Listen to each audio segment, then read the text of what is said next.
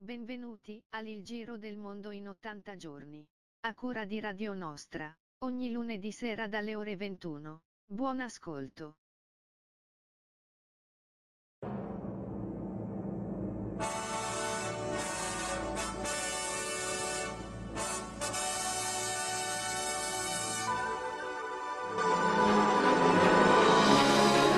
Eccoci qua nuovamente per un nuovo lunedì di metà eh, maggio, di metà inoltrato. Me questa sera saremo solo in due, quindi la navicella è più leggera, anche perché sto perdendo peso, quindi ci alziamo sempre di più. Con me c'è Rossella, ciao Rossella. Buonasera Gianluigi, buonasera a tutti gli ascoltatori e siamo qui pronti per iniziare il nostro girovagare. Girovagare di questa sera che eh, giriamo abbastanza, abbastanza anche questa sera, saremo un po', un po' di qua e un po' di là. Del Mediterraneo. Sì, nell'ambito del Mediterraneo. E ricordo sempre di iscrivervi al, al nostro canale di YouTube di Radio Nostra perché dobbiamo salire di iscritti. Pertanto iscrivetevi, iscrivetevi, iscrivetevi. Ricordo che se volete riascoltare il programma lo potete anche sentire nelle, nei vari canali podcast. E alla fine c'è l'elenco. Beh, direi di andare col primo brano, visto che è terminata anche la sigla. Primo brano, c'è di Benderland? Mi pare proprio di sì.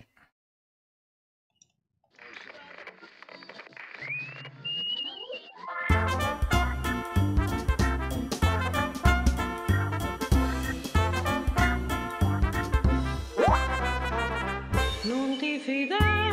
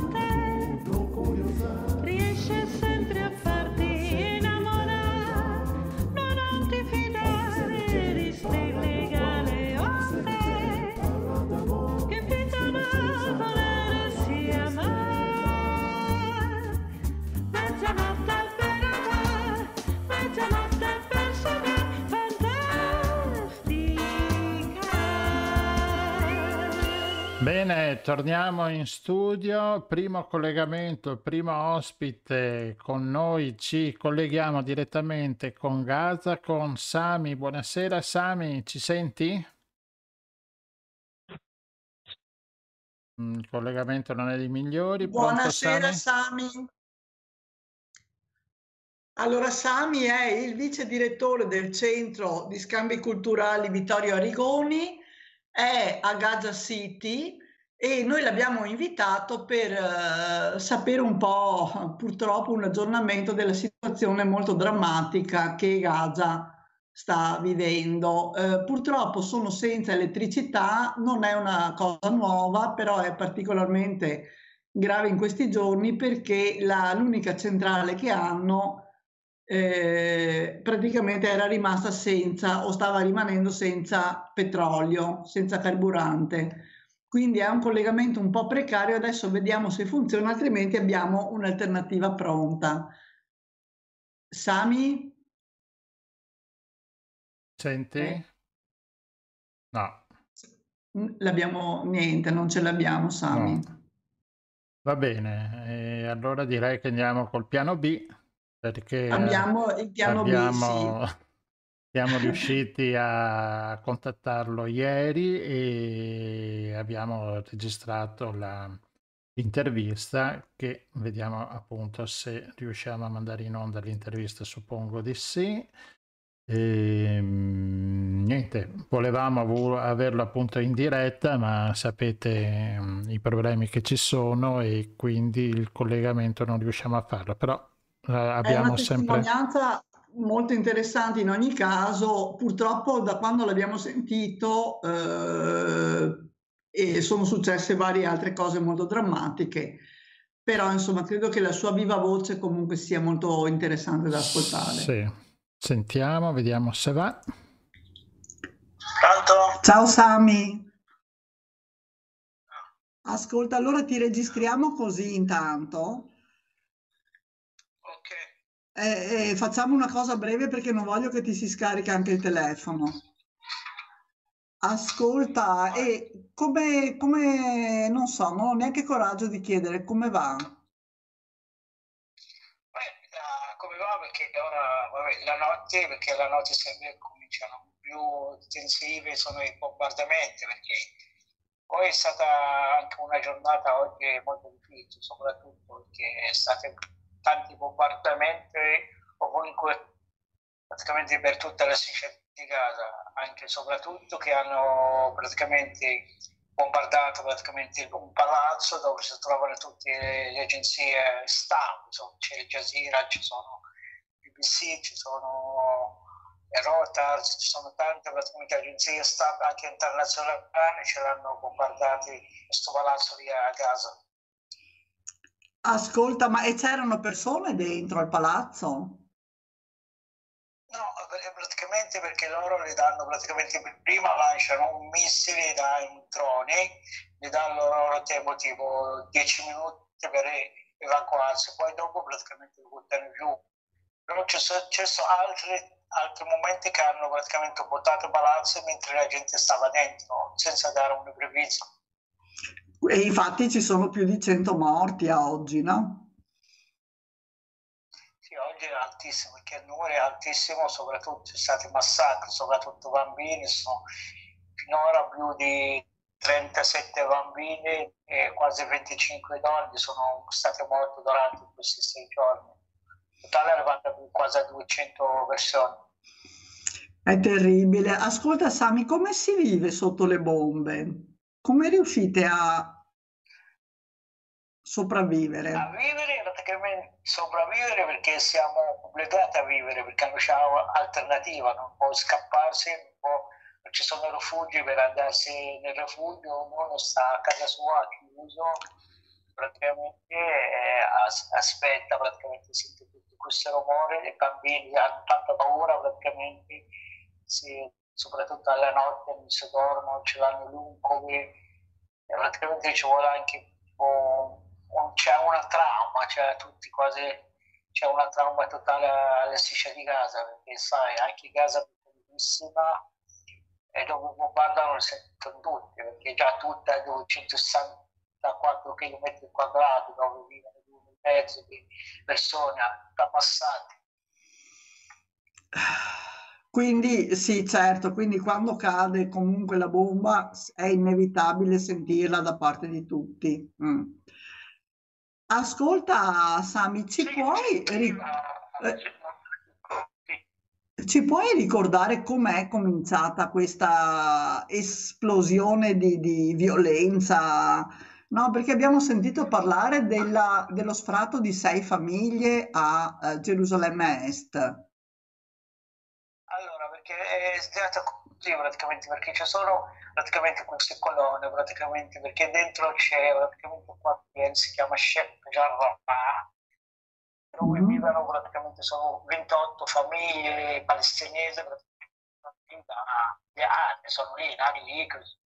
praticamente loro praticamente ci sono arrivati questi settlement, vogliono praticamente evacuare questa gente per prendere le loro case e quindi loro hanno resistito.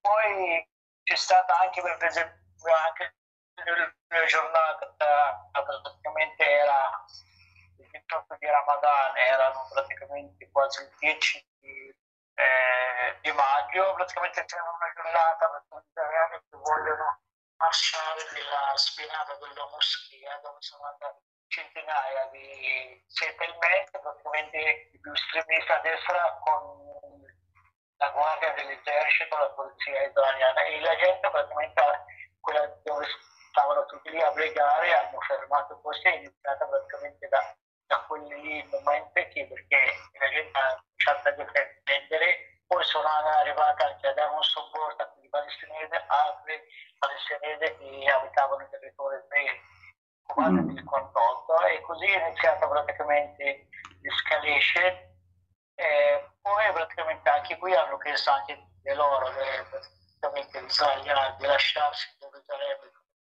perché in Gerusalemme soprattutto la moschea di Al-Aqsa è un posto praticamente sacrissimo per l'Islam Certo. Mm. da qui praticamente è iniziata questa invasione No, stavo dicendo che comunque a Gerusalemme Est in pratica sarebbe la parte araba, giusto, della città, la parte palestinese, Sì, diciamo. la Mm. sì questo c'è da Ah, purtroppo c'è, c'è un problema anche sulla registrazione. Mm, con tutte... Niente, eh, forse adesso abbiamo anche in linea. Mm, vediamo un po'. Eh, ho visto che c'era nuovamente collegato. Comparso. Sì. Mm. E Sami, non è facile questo collegamento. Fra una bomba e l'altra. Sì, esatto. Vedo se... Tra l'altro eh, abbiamo visto che appunto hanno eh, Ciao, Ciao, la Sami. torre. Aspetta, è Mm. ritornata. Vediamo un po' di riprendere. Non Ecco so qua. perché non si vedono, però forse se finisce questa guerra la positivo che anche il mondo praticamente vede che anche, anche il Stato Israele praticamente ce l'ha questo che Stato, diciamo, prima democrazia.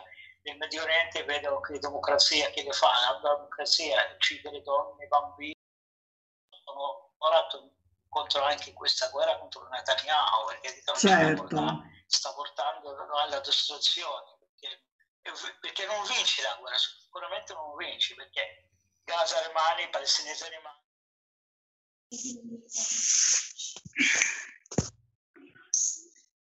Collegati ancora con Sami in diretta. Pronto?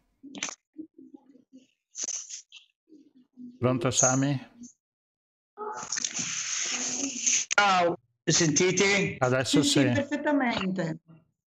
Vai. Allora, allora, diciamo che oggi praticamente che sono diciamo, l'ottavo giorno di questi bombardamenti che sono iniziati dalla scorso lunedì, dove praticamente c'è questa aggressione ancora continua, praticamente dove sono portate una gravissima elevazione anche di numeri di morti, sono arrivati quasi a 203 morti, di cui ci sono 52 bambine, 31 donne, poi ci sono altri quasi 1250 feriti, poi ci sono anche state praticamente tanta distruzione di case civili, praticamente ci sono di strutture, di infrastrutture, soprattutto anche l'ultima cosa è stata colpita, praticamente c'è stato colpito il laboratorio centrale lì al Ministero della Sanità dove praticamente facevano, si faceva il tampone per la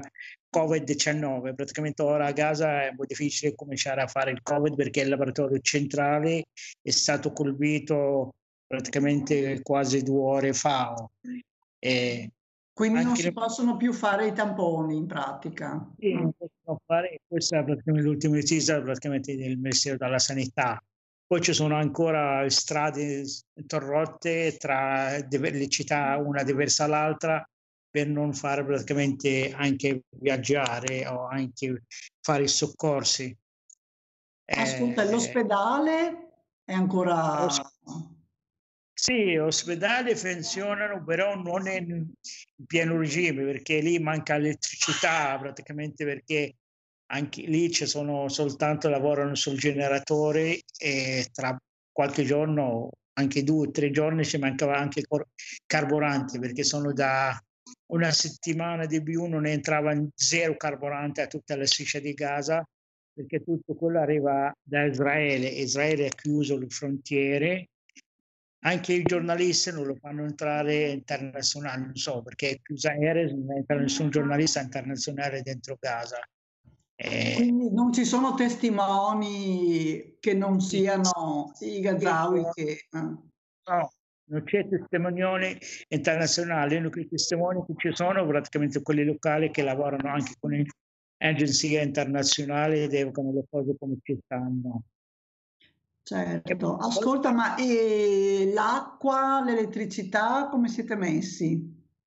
Sì, io ti dico, praticamente elettricità abbiamo due ore al giorno, praticamente ogni 16 ore ti arrivano due ore di, di luce. Ora siamo lì a, al buio praticamente, anche come vedi, perché poi ci sono state anche, non ci sono anche le linee internet, queste cose sono molto deboli per, perché hanno praticamente colpito tutte le antenne che portavano questo internet, che trovavano su palazzi che non sono state distrutte eh, poi ci sono le infrastrutture, anche per esempio anche l'acqua, la luce, ci sono anche per esempio le fognature sono state toccate finora, ci sono anche danneggiate, poi ci sono anche le scuole sono state danneggiate, quasi 36 scuole eh, diverse a Gaza. Eh, poi ora praticamente ci sono anche tanti stabilimenti, più di quasi sono 560 unità mobiliari che sono state distrutte. E il numero di alto di, come si chiama, di sfollate è arrivato a 22.000 persone sono sfollate. Quindi che non hanno più una casa dove andare.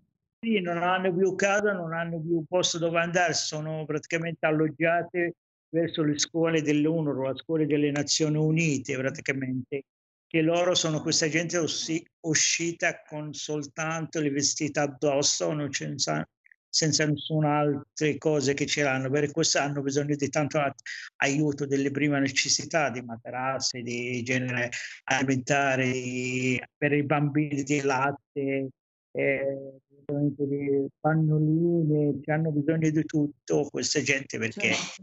Perché ci dicevi che prima del bombardamento viene dato un ordine di evacuare, ma hanno dieci minuti per lasciare la casa, no?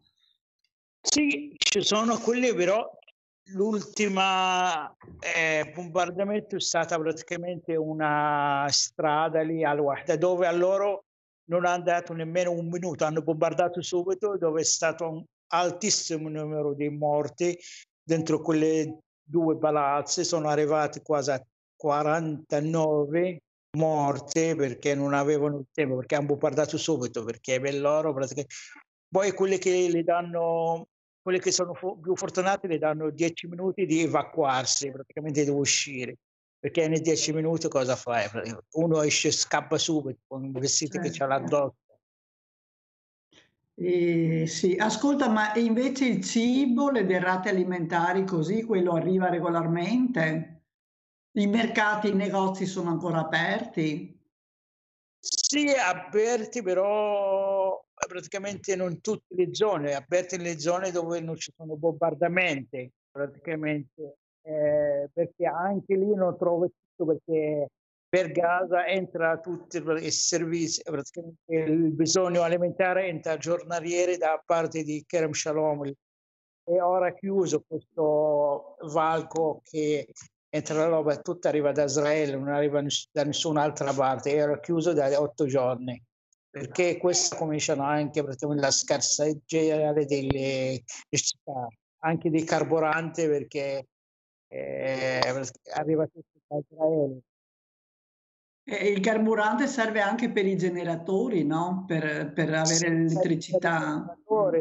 Sì, serve per il generatore. Poi abbiamo a Gaza unica centrale elettrica che ferma per la mancanza anche di carburante. È stata ferma ora totalmente, finora lavorava un generatore, ora si è spento con il generatore e non si lavora più. E, ascolta Sami, la gente come vive? Cosa, cosa fa? Ovvia, vanno a lavorare lo stesso, quei pochi che hanno un lavoro, vanno a scuola? non c'è nessuno esce da cosa perché sono, non c'è lavoro a Gaza. Figuraci prima, anche prima della guerra, non c'è lavoro per la causa del Covid-19.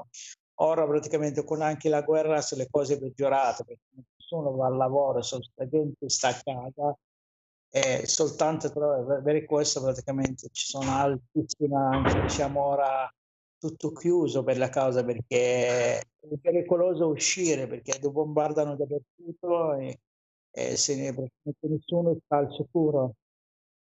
Soprattutto di notte, vero? Bombardano, abbiamo capito. Sì, perché ora la notte praticamente la gente, nessuno, tutti pregano di non arrivarsi la notte, perché la notte sarà praticamente, dice così, qui sanno, la gente dice comincia la festa la notte, perché cominciano tutti i bombardamenti dalla lì alla notte, soprattutto i bambini praticamente, loro pregano di non arrivare la notte e non vedere, perché la notte è gravissima e poi sai, quando bombardano la notte, tutto lì sta la gente al buio, eh, ci sono bambini che si svegliano con la trauma, con la tanta paura. Anche noi come grandi abbiamo la paura perché i bombardamenti sono talmente fortissimi che te le praticamente ti fanno saltare dal tetto. Certo. E... Ma è un po' difficile commentare, Sami, quello che ci dici è veramente terribile quelli che cioè, ti dico perché eh, questa è la situazione a Gaza. Tra l'altro, ecco, no, eh. ricordiamo magari perché non, magari non tutti hanno presente a Gaza ci sono quasi due milioni e mezzo di abitanti, giusto? Sì, a Gaza, in Gaza praticamente c'è alta densità al mondo dove vivono due, due milioni e mezzo di persone, praticamente un spazio di 264 km quadrati. Tutta la lunghezza di Gaza sono praticamente 40 km e larghezza di la 7 km e poi ci sono anche un po' meno di e così sì. vivono la gente lì in questa casa. Non ci sono fabbriche, non ci sono perché anche l'economia è distrutta totalmente perché l'agricoltura, le parti poi la gente non ha fatto praticamente ancora di svegliarsi dalla guerra del 2014 praticamente certo. diciamo non è una mm. eh, perché stanno gente finora non ancora hanno fatto la loro casa perché questa anche diciamo non è una guerra dici perché questa è un'aggressione da parte della sì, soprattutto perché c'è la popolazione civile, insomma, no? Va di mezzo. Ecco, no, ricordiamo anche che Gaza soffre da molti anni di un blocco totale aereo, quindi l'aeroporto è assolutamente fuori servizio, terrestre si passa solo dai valichi, quanti sono? Due valichi, eh, e marittimo non si può allontanarsi più di 5 miglia, quindi anche i pescatori hanno difficoltà a fare il loro lavoro. L'aeroporto non è servizio, non c'è più perché è stato distrutto nel 2002 l'aeroporto, praticamente. L'unico che è stato, era appena, ho funzionato soltanto per anno e mezzo, poi è stato raso del suolo, non c'è un porto, praticamente non c'è un legame al mondo esterno, soltanto delle, o della via d'Israele o della via dell'Egitto, non c'è non abbiamo altro confine. E dove, e dove comunque eh, le prevaricazioni che devono subire le persone che escono, insomma, sono quotidiane. Va bene, Sami, ti ringraziamo tantissimo veramente e in bocca al lupo. Speriamo che almeno si arrivi a una tregua delle armi, poi per quanto riguarda il futuro non lo so, credo che sia molto oscuro ancora, però almeno che non ci siano le bombe che vi cadono in testa, ecco. Eh, speriamo praticamente a questa, tutta la gente spera a quella arrivare a una tregua perché veramente queste sono state fortissime, anche più di forti del 2014, ancora sono bombardamenti praticamente, cioè. è fortissimo, fortissimo. No? Finora praticamente diciamo, sono stati più di quasi 1500 atti, praticamente bombe cadute alla testa del Gaza. 1500 bombe. Sì, sì, 1500 hanno partecipato 160 cacciabombardiere, degli quelli più avanzati partire da F-15, 16, l'ultima generazione F-35, stanno bombardando a quella gente civile non è... E abbiamo appena visto che gli Stati Uniti hanno fatto una bella vendita di armi oggi a Israele, 750 milioni di dollari, una roba così, quindi... Beh, c'è, qualcosa. c'è anche nel porto di Livorno una nave container che adesso lo potete vedere che è collegato su YouTube. Questa nave container c'erano le armi per Israele, sono state bloccate dai lavoratori del porto di Livorno. Grandi! Sì, quelle del porto di Livorno. Esatto. Grazie, sì. Grazie mille Sami. Vorrei Buona dirti buonanotte, ma non lo so, eh, insomma, ecco. Speriamo che sarà buonanotte, speriamo. Speriamo. Ciao, a presto, ci risentiamo, grazie. A presto, ciao. Grazie, ciao.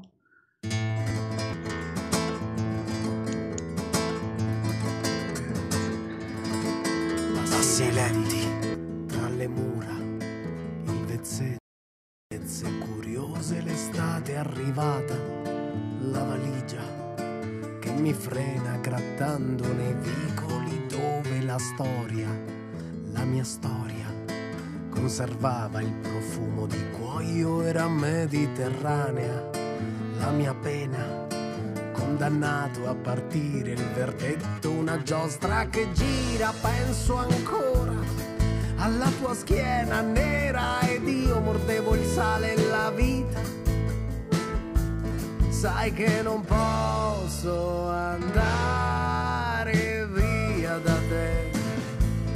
Anche sul posacenere vuoto tu porta da bere, io cerco un motivo, sai che non posso andare via da te. Spero che il mare si porti l'amaro che porto nel cuore stanotte ti canto il dolore.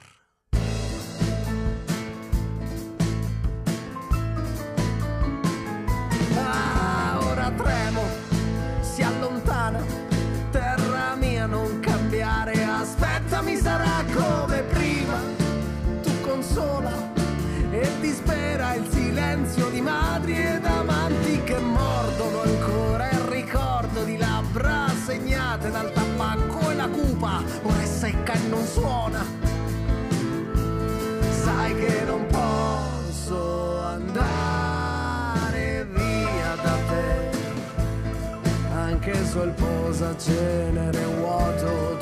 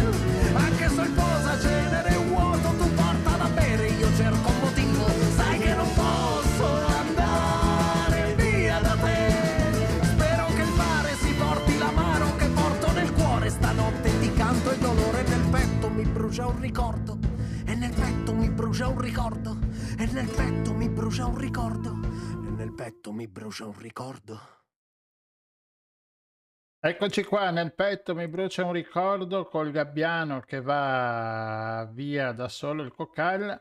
Con noi abbiamo i, i nostri secondi ospiti, i Diplomatico e il collettivo Ninco Nanco. Ciao a tutti. Ciao, buonasera. Allora, allora abbiamo due ospiti, aspettate un attimo che Faccio così, ecco qua, Francesco Scatigna, che è il cantante, l'autore dei brani, e Giovanni Favaro, che è un componente del gruppo uh, che suona il basso, giusto? Perfetto. Sì, giusto. Allora, voi in quanti siete? Cosa suonate? Cosa, cosa fate di bello? Beh, allora, eh, siamo in cinque, la formazione di cinque persone. Io alla voce, Giovanni Favaro al basso, poi c'è Francesco Socalla ai clarinetti, uh, Michele Tedesco alla batteria e Giulio Cavardi alla chitarra, ecco. Facciamo, portiamo avanti un progetto di cantautorato, eh, abbastanza sincero lo definirei. E, sì, beh, affrontiamo tematiche non di poco conto, ecco. E ho visto prima un attimo di conversazione e purtroppo nella quale si parlava delle, dei bombardamenti su Israele e quant'altro. Noi affrontiamo nel, nelle nostre canzoni tematiche del genere. Ad esempio, in alcune canzoni è presente l'Ilva, l'Ilva di Taranto, che purtroppo da, ancora da, da, molti e molti anni continua a distruggere la mia città, tra virgolette. Sì, perché tu sei di Taranto e quindi c'è, c'è, c'è anche un pizzico di, di, musica pugliese, no? Salentina nei, nei vostri sì, brani. Sì, sì. Sì, sì, sì. E, e, che dà quell'allegria che, che, che ci vuole, no? Sì, Nella... vabbè, più che altro abbiamo cercato di unire, ecco, i vari stili musicali, le varie radici. Abbiamo preso un po' delle, delle mie radici salentine, un po' della, della musica, ecco, maleducata, la definirei io, del collettivo Ninconanco. E, ed è venuto fuori questo album qui eh, ho visto il mondo che praticamente racchiude il frutto di, di tutti i lavori e di tutti gli inediti che avevamo a disposizione. E album che si può trovare in rete sulle varie piattaforme, no? oppure un sistema per comprarlo per avere fisicamente, che si usa ormai sempre meno avere il disco fisico. Sì, eh, allora un, un, un, ottimo sistema per avere il disco è scriverci direttamente sulla, sulla pagina Facebook Il Diplomatico e il collettivo Ninconanco e lì in meno di 15 minuti eh, ci sarà una risposta una pronta risposta da parte Ah, pensavo già il disco a casa. Sì, io mi vedevo già un pizzone viaggiatore con, o un gabbiano. Top. Ci stiamo attrezzando per quello. Ci stiamo attrezzando, ci stiamo... però ci hanno denunciato per lo sfruttamento di animali e quindi sì. usiamo Giovanni, sfruttiamo volentieri Giovanni Favaro. In più c'era Amazon che aveva iniziato a farci causa, quindi abbiamo detto non è il caso, dai di, di, complicare la situazione. Ecco. E allora, allora l'avete messo sulla piattaforma Amazon Music. Eh, quello eh, eh, funziona appunto, così no? quindi ci tocca. esatto. No, però si trova anche ai nostri concerti, insomma. Sì, ascoltate, ve l'avranno fatta in mille questa domanda. Diplomatico perché e Nincolanco perché? Allora, diplomatico perché è un ossimoro che mi rappresenta al meglio, secondo me. Perché in realtà io di diplomatico non ho praticamente nulla. Io ripudio qualsiasi diplomatico esistente sulla faccia della terra. Secondo me la diplomazia in un mondo sincero, è vero, non, non, non trova spazio. E sì, ecco, la, la frase che mi sentirai dire molto spesso ai concerti è che io odio il diplomatico. Eh, mh, perché mh, sì, diciamo che quando salgo sul palco la gente si aspetta magari, per chi non mi conosce, magari si aspetta una persona distinta, una persona che parla per vie traverse, un vero e proprio diplomatico. In realtà sono tutt'altro che diplomatico, appunto, eh, sono tutt'altro che delicato e, diciamo che arrivo molto diretto su, su tematiche che voglio affrontare, più che altro perché siamo consapevoli del fatto che esibirsi di fronte a delle persone che ti stanno ascoltando è una grossa responsabilità mm, e in quell'ora, in quell'ora e mezza di concerto hai la responsabilità e il dovere di raccontare ciò che pensi. Eh, diciamo che il diplomatico è una figura che va in contrasto con chi sono davvero. E poi il, il collettivo Ninconanco praticamente è una bellissima storia. Praticamente partiamo dalle origini. Il Ninconanco era un brigante lucano, mm. un brigante che si oppose con la vita all'invasione piemontese da parte sì, della, del regno di Piemonte contro il regno delle due Sicilie. E, purtroppo nei libri di storia non c'è scritto che ci fu una vera e propria razzia da parte del, dei piemontesi nelle, nel sud Italia. Ci furono morte, distruzione, saccheggi e, e addirittura per questo il sud continua a essere più povero del nord, purtroppo. Questo è un messaggio che Ninco Nanco portava avanti, il brigante nato morto nella metà dell'Ottocento, e si oppose con la vita insieme a moltissime altre persone alla, all'invasione della, della, propria terra. Eh, trovarono lì la morte, eh, però nacque una leggenda, la leggenda dei briganti, no? Esatto, e... sì, è interessante anche. Dovremmo fare anche una puntata sul brigantismo, eh, sui briganti, perché la voce, la parola sembra um, no, negativa, negativa mm. ma diciamo mm. che erano i partigiani di, di una volta. Sì.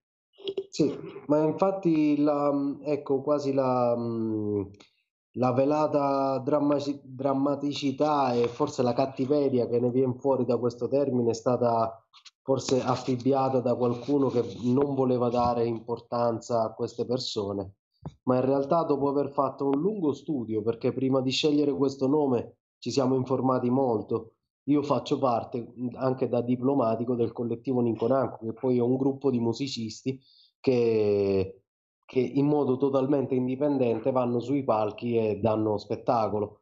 E, ehm, sì, diciamo che prima di, di, di affibbiarci questo nome c'è stato un lungo studio da parte di tutti noi su quella che era la tematica del brigantaggio. Abbiamo scoperto cose molto interessanti all'epoca. Abbiamo scoperto che, che ci sono stragi che non sono mai state denunciate, che non sono mai state portate alla luce ci sono avvenimenti che purtroppo i libri di storia ancora si rifiutano di, di raccontare. E la cosa più triste che ci sia è che i bambini o i ragazzi che stanno studiando tra i banchi di scuola ehm, ecco, la storia della propria nazione ancora non hanno il diritto di, di imparare ciò che, ciò che, è stato realmente. Dipende dagli insegnanti, spezzo una lancia a favore degli insegnanti di storia. Sì, no, ma dipende anche dal programma. Anche dal programma che c'è. Soprattutto più che dal programma, dai libri di testo, ce ne, comunque ce ne eh, sono di ottimi volendo vedere le cose. Cioè, eh... Sì, io ad esempio ho, ho, iniziato, mi sono avvicinato tantissimo all'argomento leggendo Terroni di Pino Aprile. Mm. E, e quello è un libro documentario, tra virgolette, che documenta molto, in, in modo molto dettagliato eh, tutto ciò che, bene o male, una, una leggera infarinatura di tutto ciò che è successo. E ti dico la verità, mi ha lasciato abbastanza allibito. Eh, non pensavo che la mia terra fosse stata, all'epoca, non pensavo che la mia terra fosse stata così martoriata dal corso degli eventi, dalla storia in sé. Ecco. Bene, tornando... Noi credevamo di parlare di musica così eh, un esatto, leggero, leggero. leggero. Tornando a voi, eh, ovviamente lo scorso anno siete stati fermi, suppongo, ma voi avete suonato no, anche fuori, fuori dall'Europa? Siete stati in America o no? O mi sbaglio? No. Eh, siete... Non ancora, non, non ancora. ancora. Allora, era una profezia. Ma più che altro perché non so parlare in inglese, quindi non Beh, credo che... Abbiamo fatto un tour in Giappone. No, ah. no. no, vai, beh, suonate nelle varie piazze, ho visto no, Padova, Trento. Sì, diciamo che prima del Covid abbiamo avuto ah. la fortuna in due annetti di fare un centinaio di date dal Friuli alla Sicilia. Dopo è arrivato il Covid e la scorsa estate abbiamo fatto una decina, siamo riusciti in ogni caso a fare una decina, quindicina di date e adesso stiamo programmando il tour estivo, insomma, che e uh, insomma suoneremo, suoneremo, in zona, in Veneto, in Emilia Romagna, in Lombardia, in Friuli, in Puglia, in Sicilia, insomma stiamo, stiamo, pianificando in questi giorni. Ecco. Va bene, vi prestiamo la mongolfiera se vi comportate bene. La nostra mongolfiera. Abbiamo i piccioni di... Va bene, ascoltate, grazie per questa capatina che avete fatto nella nostra mongolfiera Radio Nostra. La vostra musica è bella, voi avete il canale YouTube, avete il canale Facebook, avete tutti i canali possibili, giusto? Spotify, Insta, eh. dappertutto. Tutti i Basta canali. solo ascoltare. Esatto, e ascoltateli perché sono, hanno una musica bella, ma anche siete bravi, perché siete bravi. La cosa che ci piace di più oltre ai social sono i concerti, là, insomma, c'è Eh un po' beh, la sì. verità di quello che siamo, ecco. Anche Eh. a noi piacciono i concerti. Ecco. Dall'altra parte, ma... Beh, allora per me uno dei prossimi concerti non, po- non potrete mancare. Eh no, esatto, eh, volentieri veniamo. Il primo volentieri. concerto sarà il 6 giugno a Montegalda, a Vicenza, che è un E magari tra- vediamo se riusciamo a farvi suonare anche qui. Eh, sarebbe No, carino. esatto. Volentieri. Va bene, adesso, me- adesso metto puntini che a me piace. come- Anche, aspetta, non abbiamo parlato dei, dei video, de- de- della fase cinematografica, dei videoclip che fate, che sono veramente interessanti, belli. E anche questo puntini, no, è molto bello, divertente. Girato tra Messina e il lago di Garda. Ecco, vedi, avete preso tutta Italia. Va bene, grazie mille, ci risentiremo. Ciao, grazie. In bocca Grazie. al lupo. Ciao a voi. Grazie, Grazie mille. ciao. Purtroppo fumo spesso e penso troppo, leggo poco i tuoi giornali, mi oppongo al sapor del tuo rossetto. Purtroppo bacio santi senza nome che dan peso alle parole, le parole sono tutto, per te forse è solo un lutto, il tutto mi riporta a quelle sere in cui non avevo niente. Una vita sola è troppa e purtroppo le mie dita sono artigli, 150 sono i giorni, le paure, le parole fanno male, ma ho 30 anni allora rido, rido, bevo e mi dispero. Tu ai miei tempi eri già un uomo, io a 30 anni prendo il volo da sto mondo nuovo. Per me era troppo, amore mio, dormi serena che non è un addio questo mondo nuovo. Per me era troppo per me era troppo. Ridono spesso gli aeroplani, ci salutano dall'alto e ci stanno sempre più lontani. E ridono spesso gli aeroplani, ci salutano come fossimo puntini. Purtroppo faccio pace col tuo muro, lo accarezzo e resta freddo, una lancetta mi colpisce. Mi rompe il collo e purtroppo resto fermo, signorina. Mi racconti com'è stato il lungo viaggio col cerotto sopra il cuore. E per favore, si riprenda l'incoerenza e lasci pure la bottiglia. E per favore, nelle parole, ascolti bene. Sono nascosti i miei lamenti e nella notte che piango spesso e lei mi ascolta mentre respiro a fiato morto per sto Per me era troppo, amore mio. Dormi serena che non è un addio questo mondo nuovo. Per me era troppo, per me era troppo.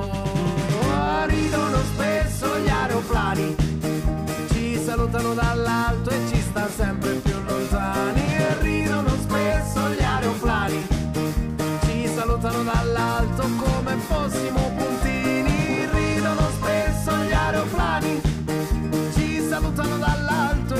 Sempre più lontani. E ridono spesso gli aeroplani, ci salutano dall'alto come fossimo puntini, puntini come buchi sulle braccia dei perduti,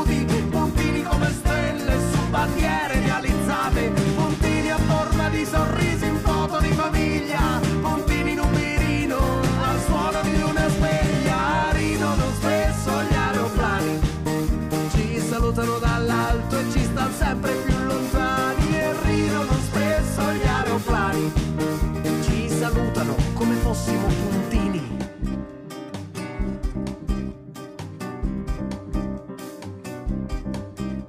Purtroppo resto solo nel mio mondo, trangugiando macedonie ed emozioni, servite sopra un letto di giornali e soluzioni, esperti tutti, felici in pochi.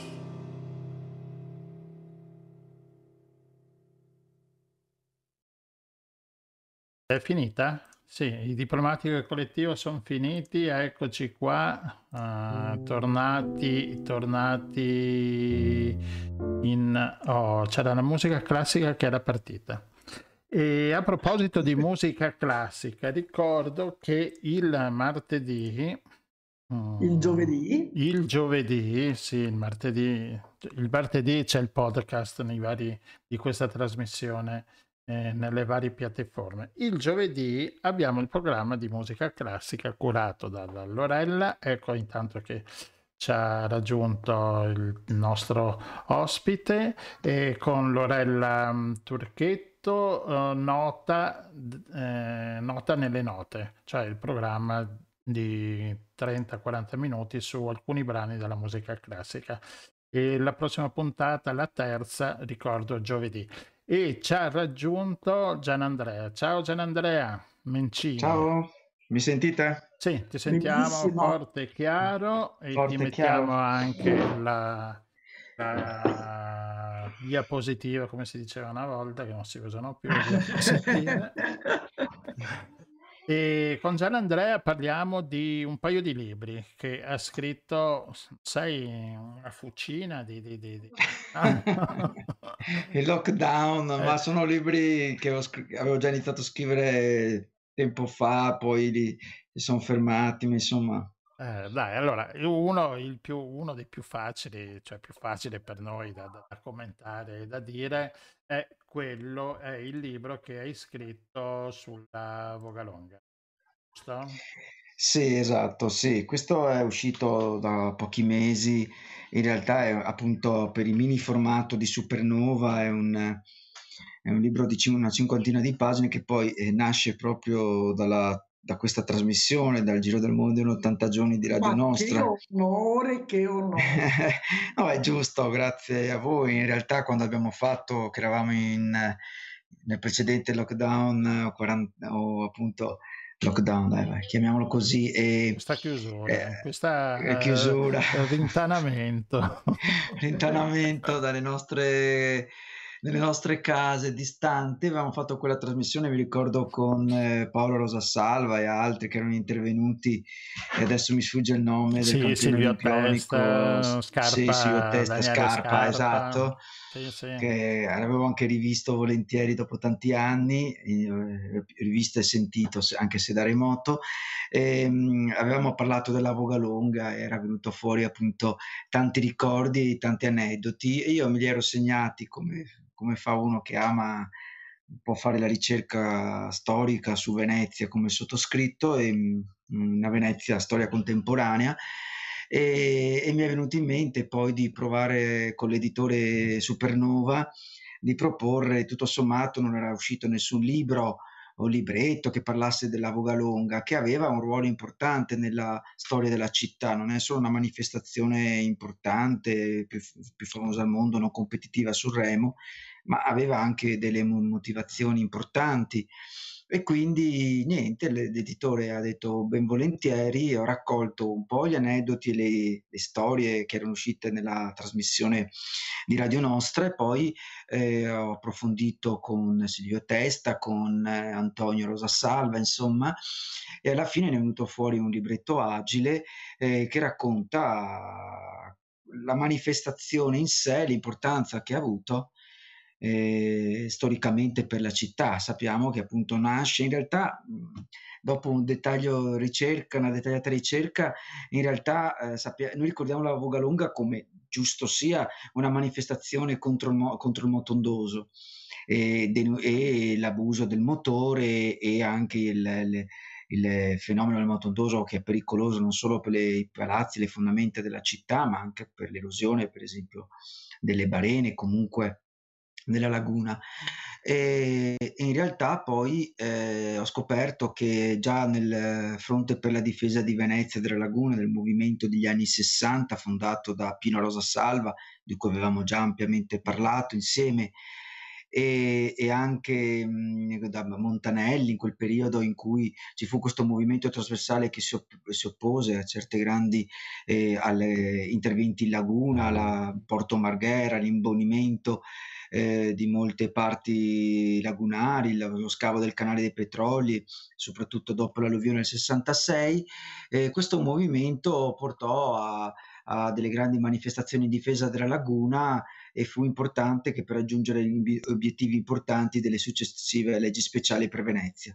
All'interno di tutto questo gran movimento di mobilitazione molto originale, tutta veneziana, guidata poi dal giornalista Indro Montanelli, si parlava già in qualche modo di Vogalonga, cioè mh, mm, Pino Rosasalva era molto preoccupato del fatto che eh, di fronte all'imbonimento della laguna, all'espansione della zona industriale, lo scavo del canale dei petroli, ci fosse poca attenzione da parte dell'opinione pubblica, soprattutto veneziana, che aveva smesso di andare in laguna e, e se ci andava non ci andava più con la lentezza del remo ma col motore, era un po' eh, era un po' disinter- disinteressata. Ecco.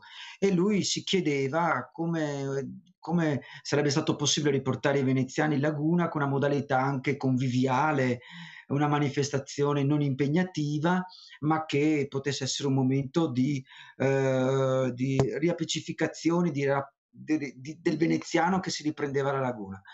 E Paolo Rosasalva, il figlio, qualche anno dopo, eh, a, quando era in servizio militare in Val di Fassa, guardando la marcia lunga di sci, di sci da fondo.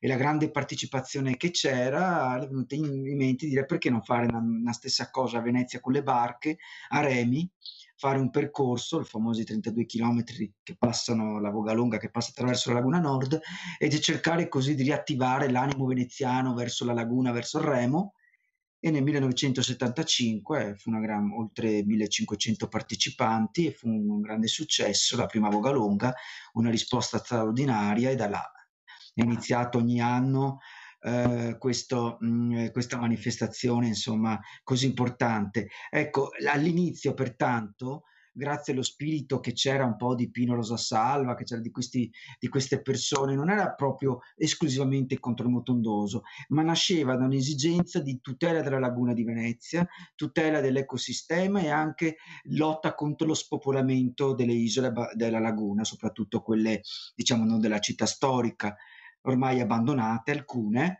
eh, come tutt'oggi, certo. parte, e, e, altre appunto che vivevano un forte spopolamento peraltro ancora vigente se dobbiamo dire.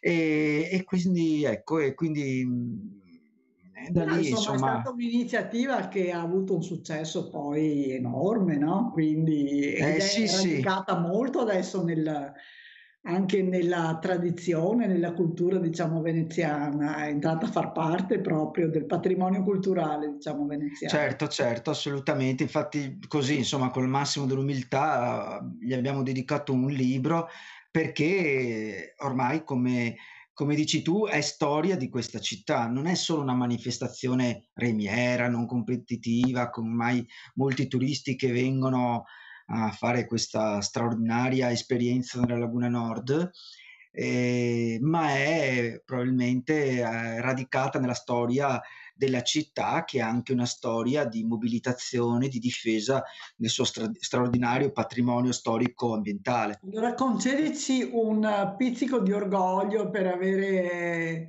così soprattutto Gianluigi, insomma, da buon veneziano, per avere lanciato il seme che poi ha fatto nascere questo libro. È una storia no, certo. molto bella che va raccontata. Quindi... No, no, certo, grazie. Ma infatti ricordo alla fine del libro proprio Gianluigi, ricordo quella trasmissione molto carina, molto simpatica. Mi era piaciuta molto e da là poi ha detto ma perché non capitalizzare eh, questa certo. esperienza è nato il libro. Insomma.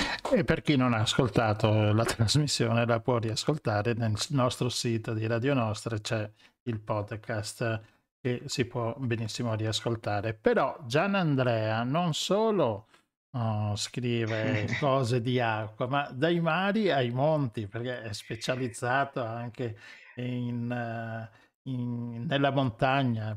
No, secondo, sì. è il tuo secondo amore o il primo addirittura? Sì, sì certo.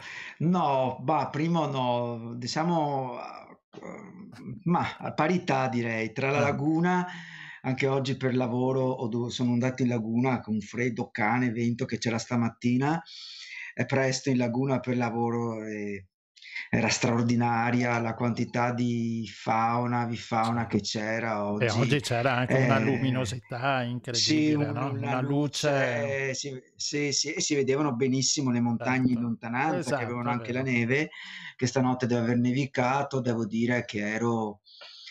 Ecco, eh, ero in estasi, devo dire che, eh, non so come dire, eh, malgrado, insomma, eh, passa l'età anche per me, ormai ne ho 52, eh, ogni volta che torno in laguna è come che fosse la prima volta, è una sorpresa, un'emozione enorme. Anche stamattina guardavo sto splendore delle barene, delle velme, di questa vifauna, in fondo queste montagne che sembrava di toccarle, no? Mm, Veramente certo. sembra un lago alpino a volte, soprattutto sì, proprio da voi, da Cavallino. Eh, avete, eh, sembra veramente, quando c'è Bora, l'aria secca, sembra un lago alpino, veramente. Eh, sì, con, eh, se sei... col Monte Cavallo che fa da sì, sì, eh, Però parliamo... ero veramente stupendo, ancora emozionato.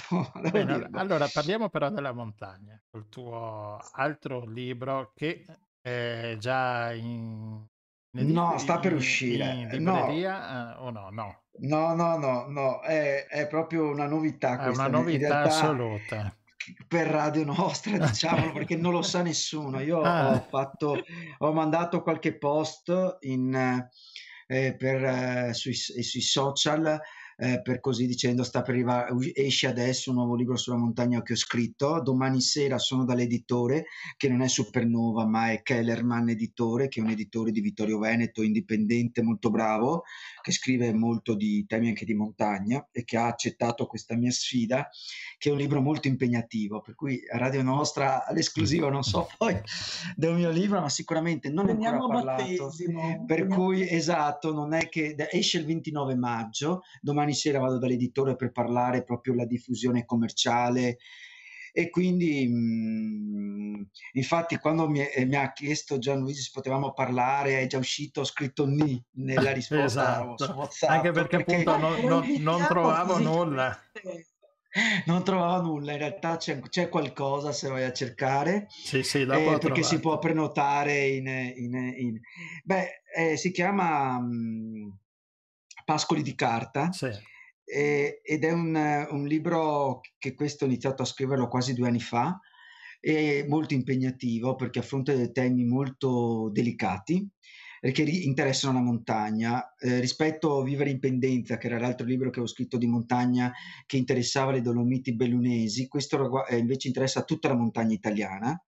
È un viaggio che ho fatto un viaggio laddove ho potuto eh, attraver- con la pandemia nel, nel Triveneto e in Abruzzo, a Roma, alla commissione antimafia, dalla commissione permanente parlamentare antimafia nell'archivio e poi al, là in remoto attraverso altre persone che ho come voi contattato eh, via Skype, via Zoom in, eh, nel Piemonte, Lombardia fino alla Sicilia.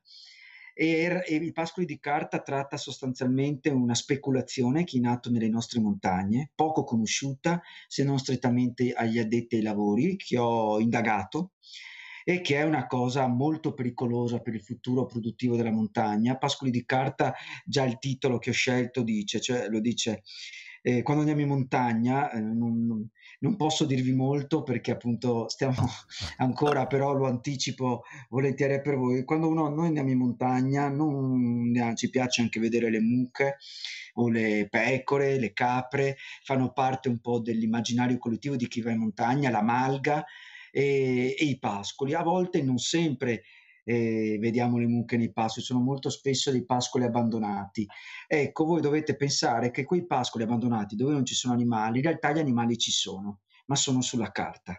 uh-huh. nel senso che ci sono delle speculazioni in atto eh, nella, nel mondo dell'allevamento italiano, non solo in italia, italiano, anche a livello europeo, legato ai contributi comunitari, alla, certo. alla, alla PAC. Eh, sapete che la PAC è un contributo sull'agricoltura eh, che supera di, quasi il 50% dei contributi europei dell'Unione Europea, finisce a, ai, le, ai, contributi per, la, per l'agricoltura.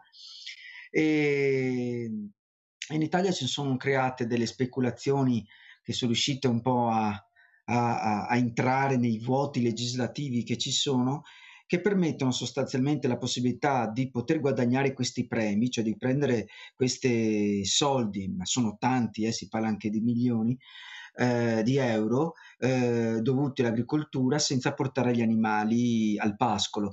Vengono dati un tot di, di, so, di fondi eh, per poter pascolare gli animali nei pascoli, ma molte aziende non portano, non portano gli animali perché non ci sono controlli, fanno semplicemente sembrare, eh, dimostrare sulle carte che, pasco, che i, eh, i, i, pascoli sono pascolati, ma in realtà gli animali non ci sono e incassano comunque il, i contributi europei e sono tanti. contribuenti europei. E, e, esatto, e, e pascoli di carta perché sono sulla carta, perché hanno le autorizzazioni, nessuno controlla, ma gli animali non ci portano perché per loro sarebbe una spesa in più e quindi c'è anche un pericolo dal punto di vista della, del, ecologico dei pascoli che vanno, che vanno che persi venga, perché esatto. sapete benissimo c'è un danno ecologico, i boschi si riappropriano dei pascoli e, e, soprattutto i malgari di montagna perché questo viene fatto dai grandi allevatori di pianura soprattutto, non tutti ovviamente, eh, chi, vuole, chi vuole speculare lo fa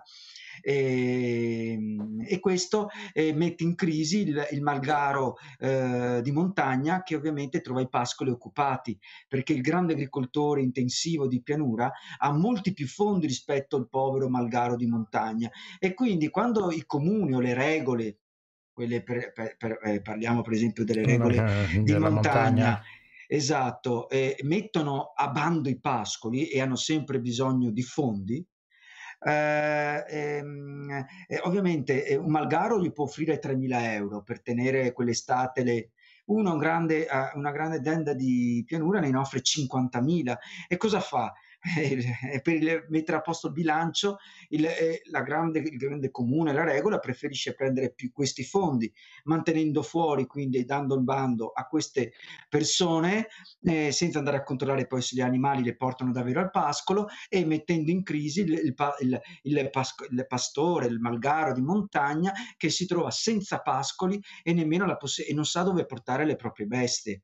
Questo è un esempio, un altro esempio, e poi chiudo e poi la finiamo là perché sennò eh, è anche il fatto che molte aziende di pianura, come sapete, c'è una direttiva comunitaria sui nitrati, cioè l'etame, diciamolo così, no?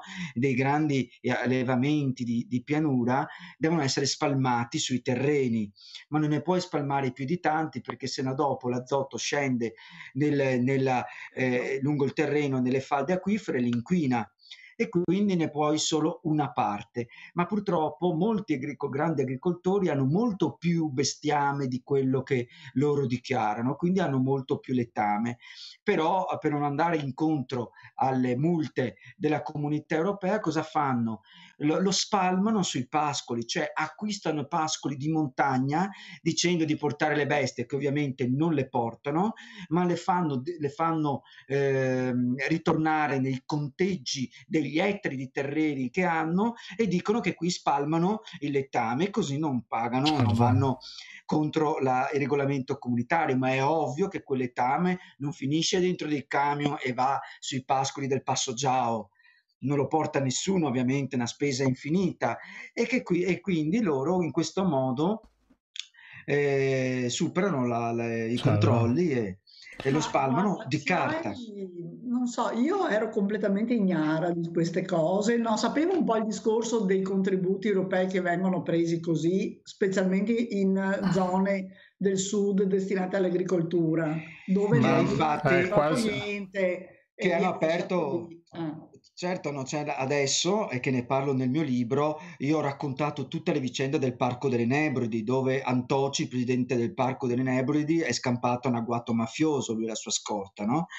E, e, e però ha dato vita a, a un'indagine che all'inizio di marzo ha, ha, portato al maxi processo di cui ne ha parlato anche la stampa nazionale a Messina, il, il secondo più grande maxi processo eh, italiano ma anche a livello europeo contro, eh, eh, contro chi ha derubato fondi eh, europei. Erano i mafiosi e sono indagati su questo sulla mafia dei pascoli in questo caso, che è una cosa simile a quella che avviene anche nelle nostre montagne perché è sempre una speculazione, anche se noi non abbiamo le famiglie come i batanesi, non abbiamo le famiglie mafiose che ci sono in Sicilia, ma le speculazioni in alcune zone delle nostre montagne, eh. le organizzazioni sono ancora sono così. E questo Ascolta, io... io, siccome suona molto interessante questo tema e lo dico qua in diretta, così dopo non possiamo più fare marcia indietro, Sarebbe bello se tu venissi anche a Cavallino a presentarlo, magari in un ambito che adesso pensiamo un po' con Gianluigi. Ma volentieri, volentieri. Ah.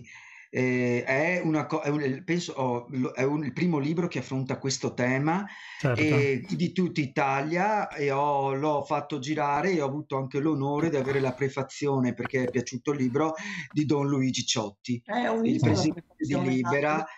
E, e, e, quindi ma penso che sia un tema molto importante che tutti devono conoscere e che ho cercato con, anche con, con, un linguaggio abbastanza semplice di far capire ai non addetti ai lavori. Veramente la lettura e i miei studi, sono andato a Roma alla Commissione parlamentare antimafia soprattutto per capire cosa su- succedeva in Sicilia e in Abruzzo e veramente ci sono delle situazioni incredibili e di mezzo purtroppo c'è ancora una volta un incredibile apparato burocratico dello Stato italiano che di fatto permette queste, di, eh, queste, eh, questo allora, malcostume. Adesso non consumare queste, tutto, il resto se lo racconti, eh, se sì. lo racconti quando vieni a presentare il libro. Volentieri, volentieri. Ascolta, eh. un paragone anche alle quote latte, quello che era successo con le quote latte, anche là, delle quote latte di carta che c'erano e non c'erano.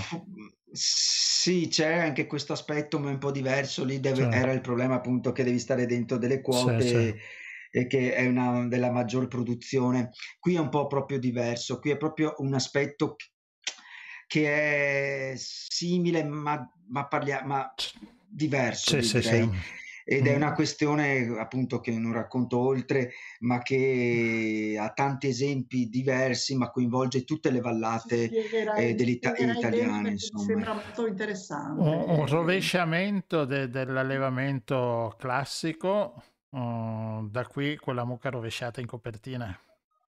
Esatto, esatto. E la copertina a me piace molto, l'ha fatta l'editore.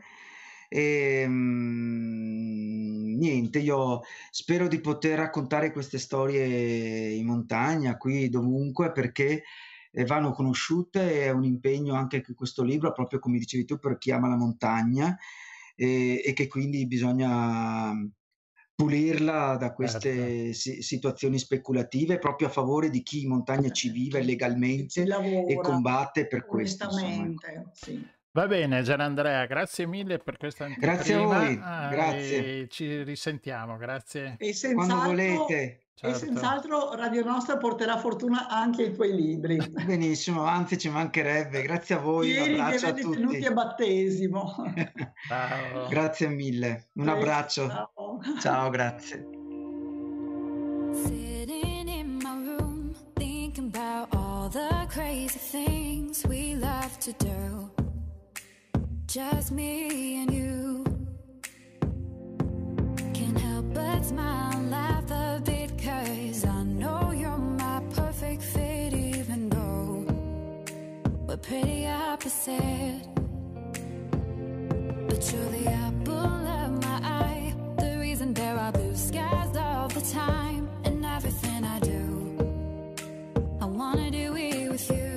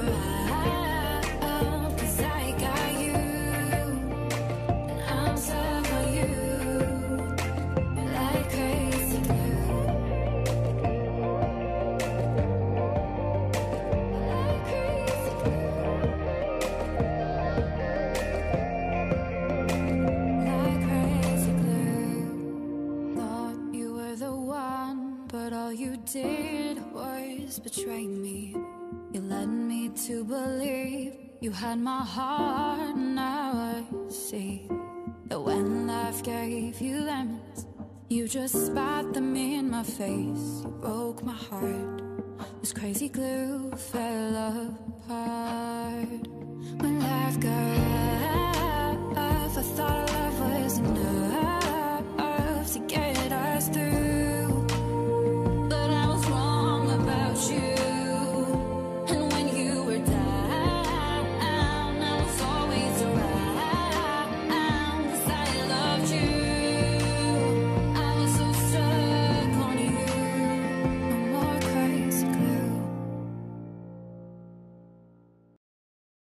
Eccoci qua, nuovamente tornati col nostro quarto ospite della serata di questo 17 maggio, con noi Luciano Barbato. Ciao Luciano, buonasera. Ciao Gianluigi, ciao Rossella e a tutti i nostri affezionati. Bentornato il nostro esperto di computer che ha sempre qualche rivelazione da farci. Sì, questo è l'angolo del computer. Anche perché i computer stanno... di- non- ma non. E non solo, Non perché solo, come nelle- negli incontri precedenti, mh, sono delle chiacchierate tra amici queste, Certo. perlomeno io le intendo così. Vediamo sempre di, met- di vedere l'informatica o comunque il mondo del computer sotto un occhio eh, differente da- dal solito, diciamo. Eh, questa sera, come appunto parlavo oggi con Rossella, volevo intitolare questa puntata Good News, buone notizie, belle notizie, diciamo, no? Oh, Così stasera non faccio terrorismo, non faccio paura a nessuno, come dice Lotti per Rossella. Scherzi a parte. Eh, beh, partiamo dalla prima, dalla più Vai. eclatante probabilmente. sì. Eh, settimana scorsa, probabilmente qualcuno di voi o di noi ascoltatori, comunque noi utenti, abbiamo sentito la notizia che Google è stata multata dal garante della concorrenza e del mercato, dall'antitrust praticamente, di oltre 100 milioni di euro. Questo perché? Perché Alphabet, che è la, la grande famiglia sotto, cui, sotto l'ombrello in cui vive appunto Google e Google Italia ovviamente, ha una posizione dominante che consente di controllare l'accesso degli, degli sviluppatori di applicazioni eh, per gli utenti finali, eh, condizionando o e o eh, boicottando diciamo, le- queste operazioni appunto per creare queste nuove, perifer- nuove applicazioni.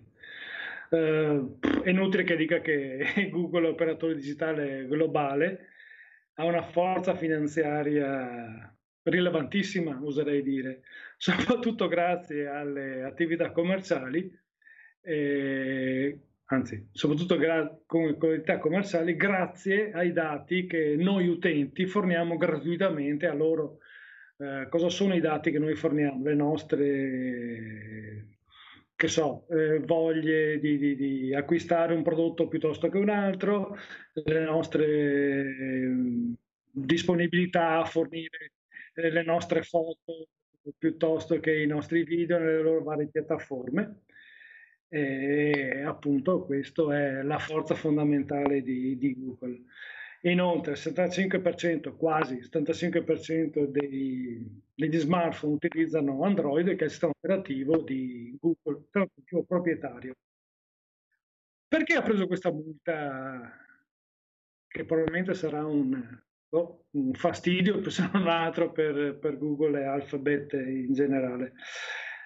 Non ha consentito eh, a NLX, in questo caso, una compagnia che tutti conosciamo, che sta affermando come operatore di gestione e installazione di colonnine di ricarica, appunto non ha permesso l'interoperabilità della sua applicazione Juice Pass con Android Auto e in questo modo gli utenti hanno dovuto, tra virgolette, utilizzare l'applicazione Google Maps, l'applicazione proprietaria appunto di, di Google.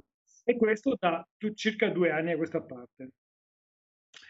JuicePass, appunto questa applicazione che è stata, diciamo, non, non abbastanza favorita, diciamo, fornisce appunto i servizi di ricarica per i veicoli elettrici, la ricerca delle colonie di carica e soprattutto la prenotazione della colonnina. E questo era il punto in cui era favorevole Juice Pass, un'applicazione appunto in più.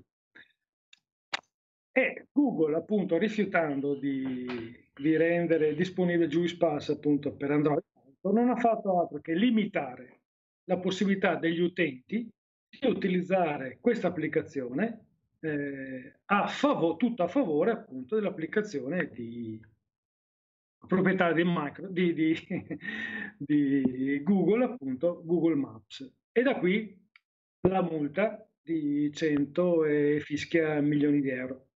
Naturalmente ricorrerà in appello e aspettiamo gli ulteriori sviluppi di questa vicenda. Però un bel, segnale, no? un bel segnale di difesa sì. Dei consumatori. No? Quindi... Sì, decisamente.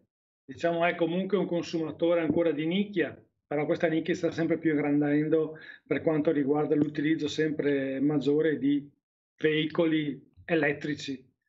Ecco, diciamo che quindi questo potrebbe essere un primo passo probabilmente di una, ten- una maggiore attenzione del legislatore o comunque del, dell'autorità che dovrebbe sovrintendere diciamo, appunto l'utilizzo di, o perlomeno che garantisce la corretta la concorrenza eh, corretta nel, sul mercato elettronico in questo caso e delle applicazioni quindi boh, speriamo bene l'importante è che passi il principio no? cioè quando è passato il certo. principio questa magari è una cosa per il momento di nicchia magari fra tre anni speriamo che lo sia molto meno però quando passa il certo. principio vale un po' per tutte le, le le, gli aspetti, no? tutte anche le innovazioni. No. Quindi bello, no, certo, mi piace certo. questa cosa. Questa era veramente sì, sì, una good news. Ok. una buona prima notizia. Beh, faccio prima... un attimo prima di cambiare su Google, sì, volevo sì. fare un così. Un... Eh, ricordare che mi capita spesso, no, adopero Google Map come quasi tutti suppongo, e eh, Google ti fa sempre andare eh, sempre verso l'autostrada, anche se, anche se siamo a parità. Eh, certo, c'è l'opzione che è sempre difficile da ricercare, togli l'autostrada. Eh, però nelle condizioni normali se è uguale la strada ti fa andare in autostrada. Se è più lunga la strada di poco ti fa sempre andare in autostrada. Anche se eh, eh, sei quasi nei pressi, ti fa sempre, anche se manca pochi chilometri, cerca sempre di portarti in autostrada, almeno col mio Google Map. No, no, no, chiaro, questo è, è fuori dubbio perché qualsiasi persona, anch'io, eh, raramente utilizzo Google Map eh, e chiaramente se non spunti il flag e evita strade a pedaggio perché ho scoperto anche che l'autostrada eh, potrebbe essere, è considerata anche una tangenziale per esempio.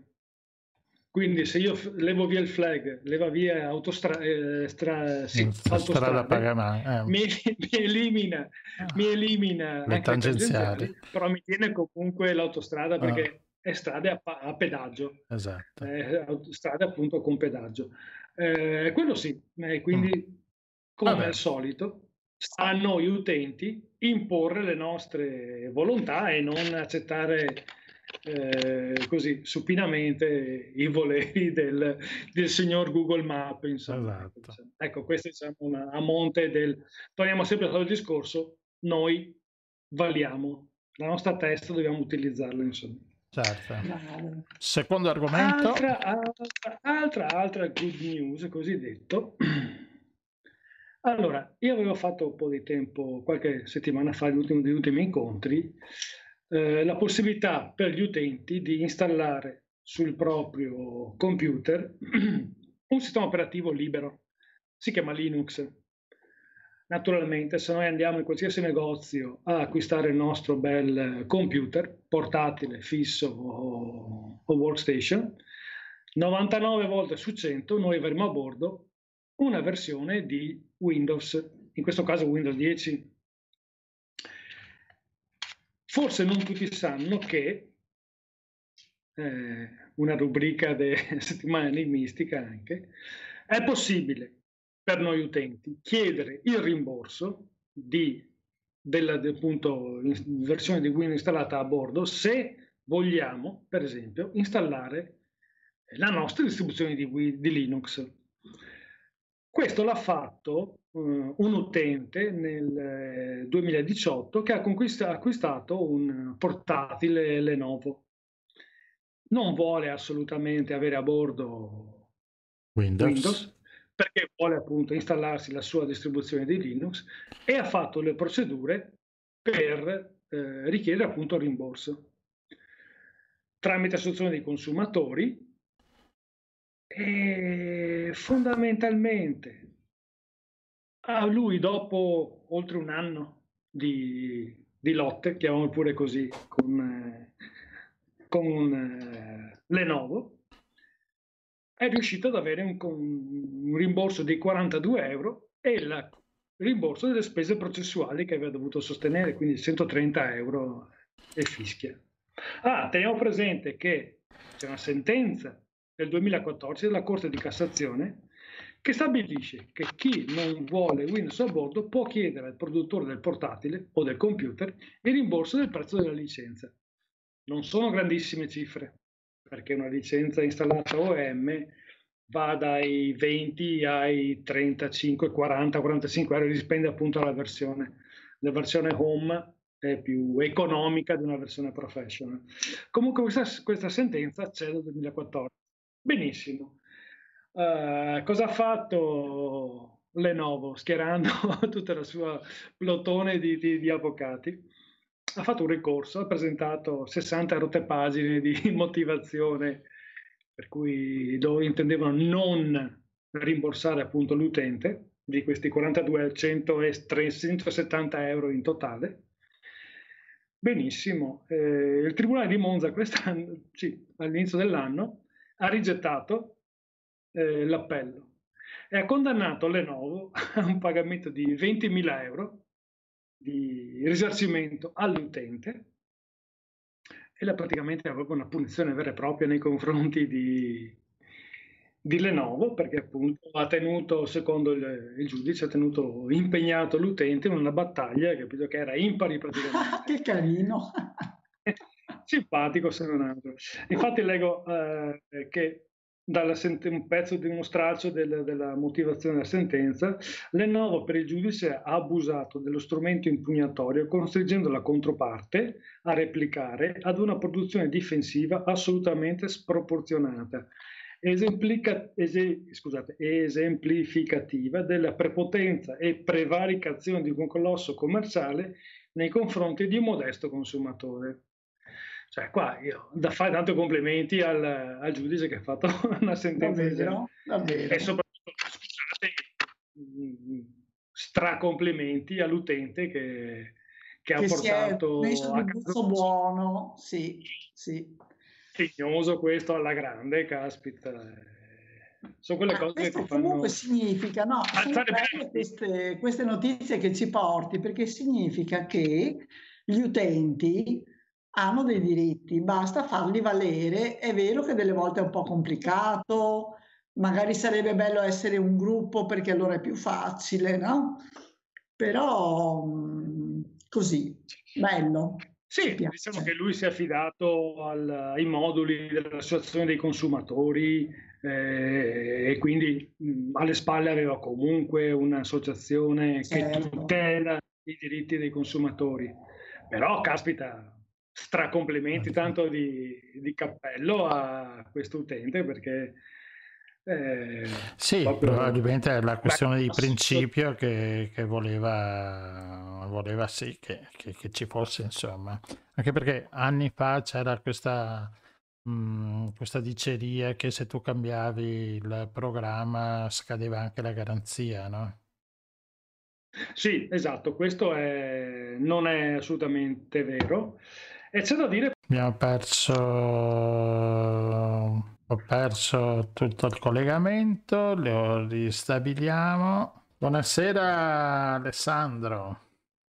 Ciao ciao, buonasera Ciao. a tutti. Abbiamo perso gli altri due però. Per colpa mia, ho distrutto Abbiamo distrutto il collegamento.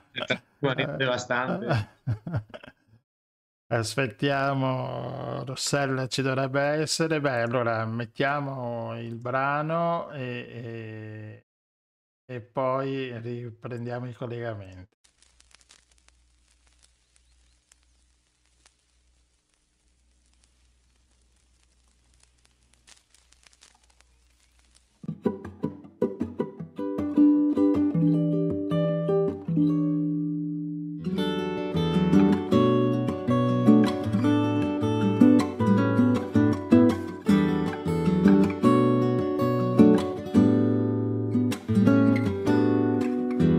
Flowers of September, days that I'll remember. I'll just try to represent it tenderly.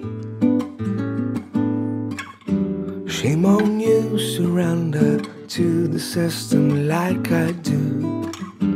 Cowardly.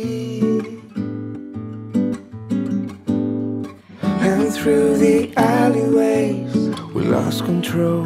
Dreaming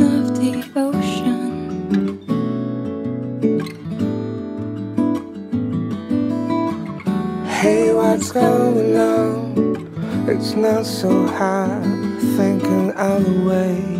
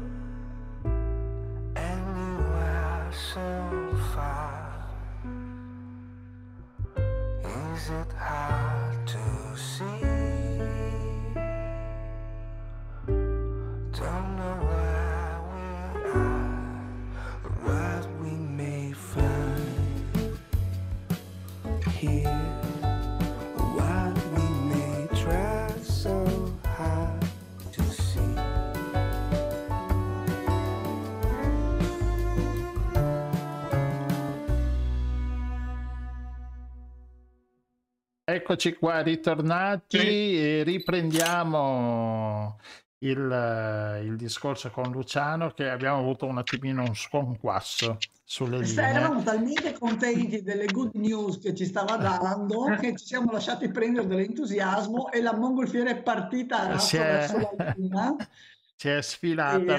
torniamo, torniamo Torniamo in quota, Luciano. Torniamo in quota. Allora, eh, un altro aspetto, diciamo, del, del software libero. Vi avevo detto tempo addietro che una delle proprietà per cui un software si chiama libero è che possa essere eh, studiato e migliorato dagli utenti.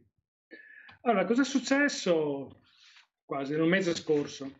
Praticamente dei simpatici burloni della- dell'Università del Minnesota hanno ben pensato di inserire eh, nel kernel di Linux, che sarebbe appunto il nocciolo del sistema operativo, delle patch danneggiate, diciamo delle migliorie che loro avevano volontariamente danneggiato per vedere e testare soprattutto le capacità di difesa del, del software open source. Eh, come direbbe Iannanzi, vedere di nascosto l'effetto che fa. Mm. Piccolo particolare però, praticamente sono stati sgamati immediatamente. Perché?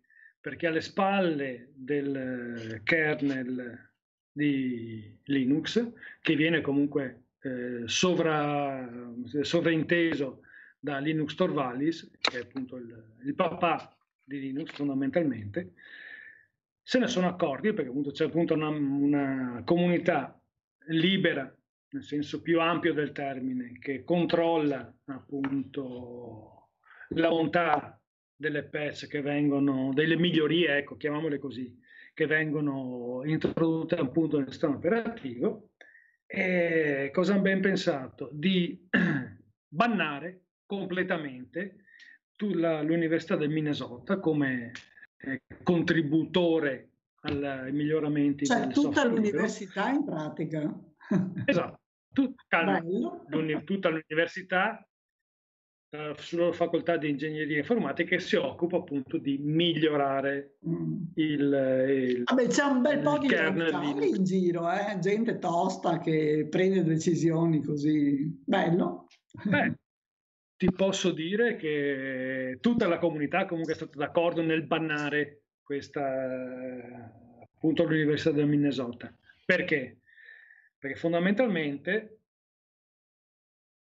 gli sviluppatori Linux hanno, hanno e stanno perdendo tempo nel verificare tutte quante le, le, le, le patch, le, le migliorie appunto l'Università del Minnesota, si parla di 190 di queste migliorie, le stanno verificando a una a una per vedere se appunto che non ci siano altre furbate, chiamale così, all'interno del, eh, appunto del kernel e questo comporta un ritardo sullo sviluppo dei, delle future versioni del, del kernel, diciamo. E infatti la prossima versione del, kernel Linux sarà pesantemente rallentata appunto riguardo per, grazie a questi eh, simpaticoni. Eh, loro hanno detto che okay, il nostro era un, un test per vedere mm. chi se ne accorgeva, in quanto tempo se ne accorgeva, vedere appunto eh, il livello di una parola che adesso c'è di moda ma è bruttissima, resilienza appunto del sistema operativo. Solo che, mh, mm, ripeto, una di queste non ha fatto conto appunto con eh, tutta la comunità e appunto questo è un altro eh, punto a favore del, del software. Beh, lo è, Gian, Perché... senti, Luciano stasera è proprio in un'onda positiva di bello, mi piace. Good mood, cosiddetto. eh, praticamente, no, adesso a parte gli scherzi, eh, utilizzando eh, lo strategy technology strategist di Red Hat, che è un'altra distribuzione famosissima di Linux che fa... è quella che voi conoscete spesso perché il cappello rosso, appunto Red Hat, come, come... dice come andare in un negozio eh, e nel parcheggio di un negozio tagliare i freni di tutte le auto e vedere poi l'effetto eh, che fa. In quanti, in quanti, fanno gli incidenti, insomma, capisci? Quindi sì, sì, assolutamente non, non, è un comportamento etico questo. Quindi certo. vediamo che all'interno del del, del software libero. Però l'importante è la reazione che c'è stata, no? Cioè la cosa bella è la reazione. Sì, sì, sì. Così. Eh, ripeto, all'interno di un programma libero, all'interno di patch, eh, migliorie, scusate uso sempre questo brutto termine, che vengono appunto proposte eh, all'interno del kernel, non è che vengono appunto accettate passivamente, vengono è fatto il famoso pelo e contropelo favore certo. e soprattutto per garantire agli utenti, a tutti gli utenti un prodotto di qualità nettamente, nettamente molto più alto di quello che potrebbe essere un, eh, uno sviluppatore che lavora per una eh, multinazionale americana di Seattle, per esempio. Ecco. Va bene. Queste sono le tre good news che ho preparato questa sera. Bene. Eh, sono tre ci sono piaciute, del software che, ci sono piaciute. testimoniano e confermano la bontà del progetto software libero, insomma, esatto. contro i progetti dei software proprietari. Ecco.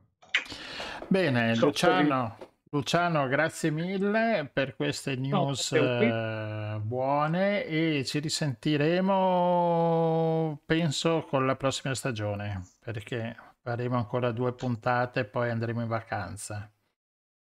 Allora, quindi hai tempo di raccogliere un po' di cose, di chicche nuove. Sì, sì, certo, certo, certo. Allora, beh, intanto con l'occasione ringrazio voi per l'ospitalità che mi avete dato. Un caro saluto a tutti i passeggeri del, della, della mongolfiera. E arrivederci alla prossima stagione. È stato un piacere conoscervi e ci sentiremo ancora. È una promessa. Averti come ospite non è una minaccia la mia. buona serata e buona vita. Ciao Luciano, grazie. Ciao, e, se, e, se, Luciano scende dalla mongolfiera, sale subito Alessandro. Ciao Alessandro.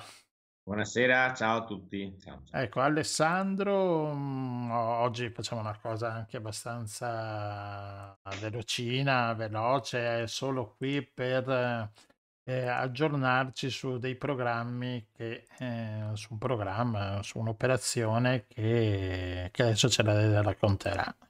Sì, beh, è uno spazio che, che, che, ringrazio appunto Radio Nostra di dare della Mongolfiera per un'iniziativa come sempre, sono sempre intervenuto parlando dei vari animali della zona e, e, e mi hanno sempre presentato come guida ambientale. Oggi faccio proprio un'introduzione a un progetto come guida ambientale eh, di, di, quando volevamo sviluppare io e un'altra guida ambientale che è Sara Furlanetto, volevamo sviluppare qualche progetto in zona, ci è venuta questa idea un po' strana, ma che è al debutto e ci piace molto, di eh, portare le persone lungo un argine aperto, che è l'argine della ciclopedonale che porta da Caposile fino a Porte Grandi, Normalmente le guide si scelgono dei percorsi molto illustri all'interno dei parchi o all'interno delle oasi in un bosco. Noi invece abbiamo scelto proprio un luogo aperto.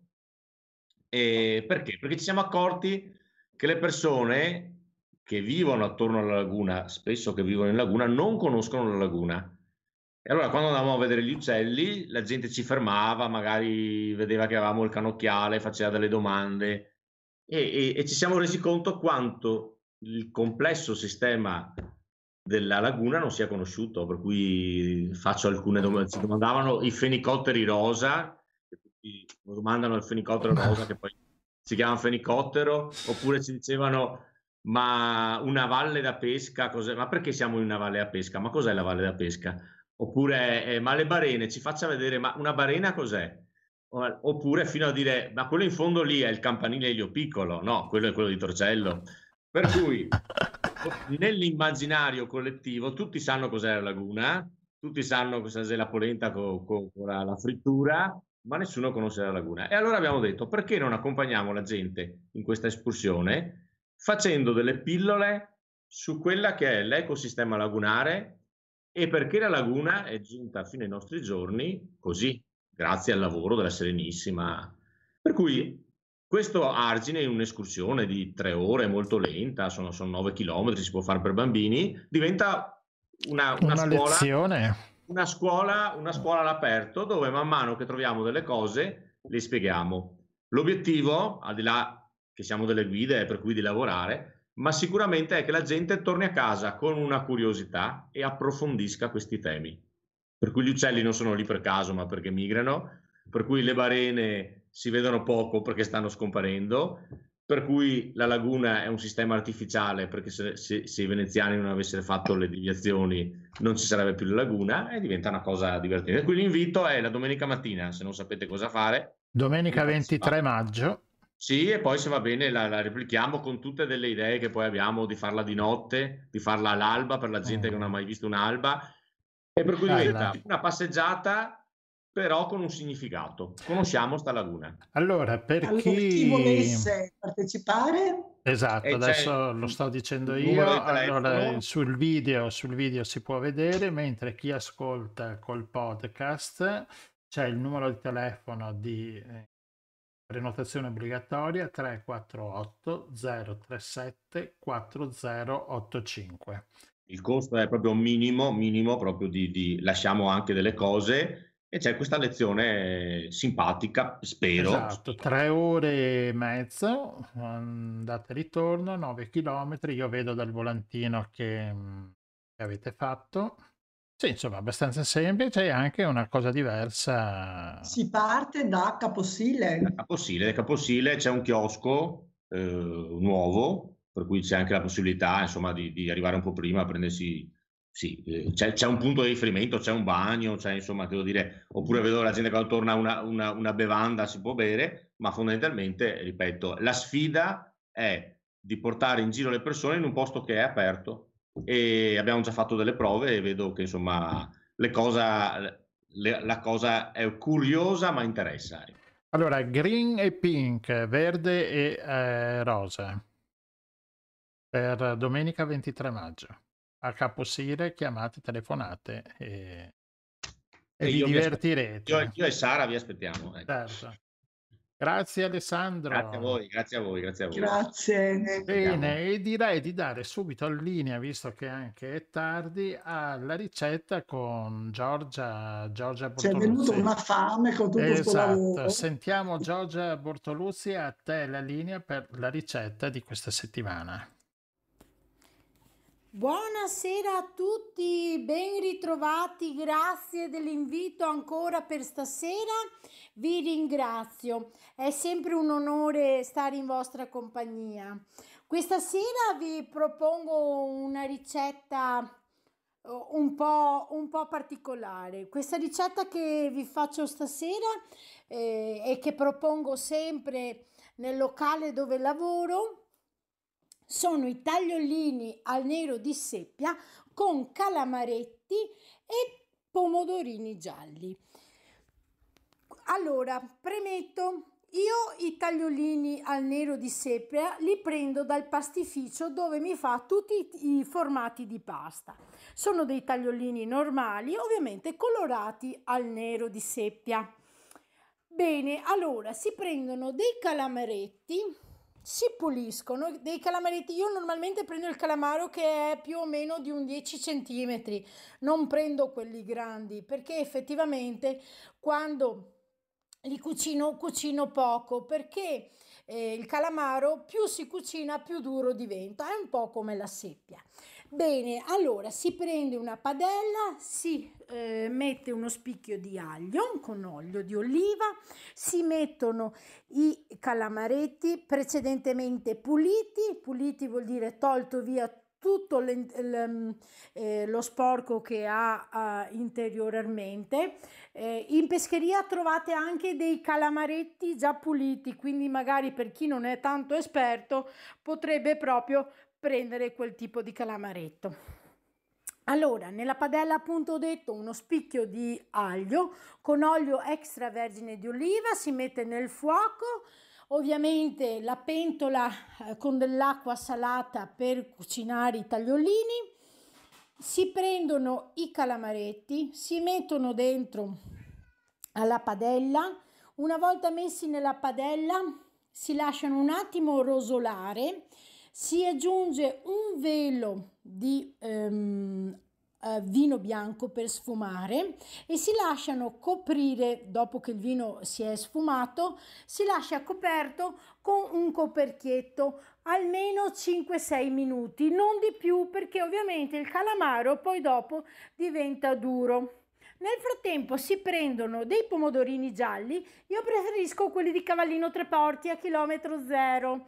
Si prendono i pomodorini, si tagliano in quattro in base alla grandezza del pomodorino, si aggiunge nella padella e ovviamente viene saltato il tutto, sempre nei 5-6 minuti.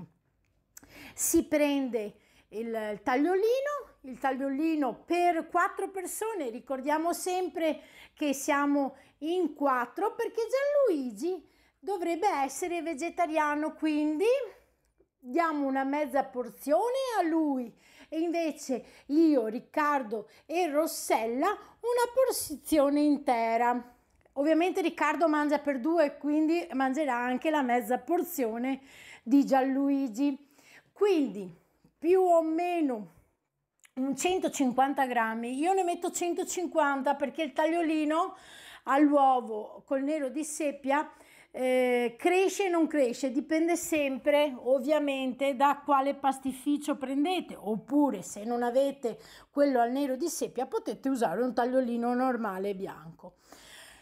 Quando voi buttate il tagliolino dentro all'acqua e ci vogliono circa 5 minuti, 6 barra minuti, ehm, una volta che voi avete cucinato la pasta, la mettete nella padella, precedentemente eh, già dove c'erano i calamaretti con i pomodorini, versate il tutto, aggiungete un po' dell'acqua della pasta, nell'acqua della pasta lì ci aggiungete un filo di olio di oliva per, cre- per creare la crema, si salta tutto a, mh, energicamente per creare una cremina sottile, non prendete paura se si crea una crema scuretta.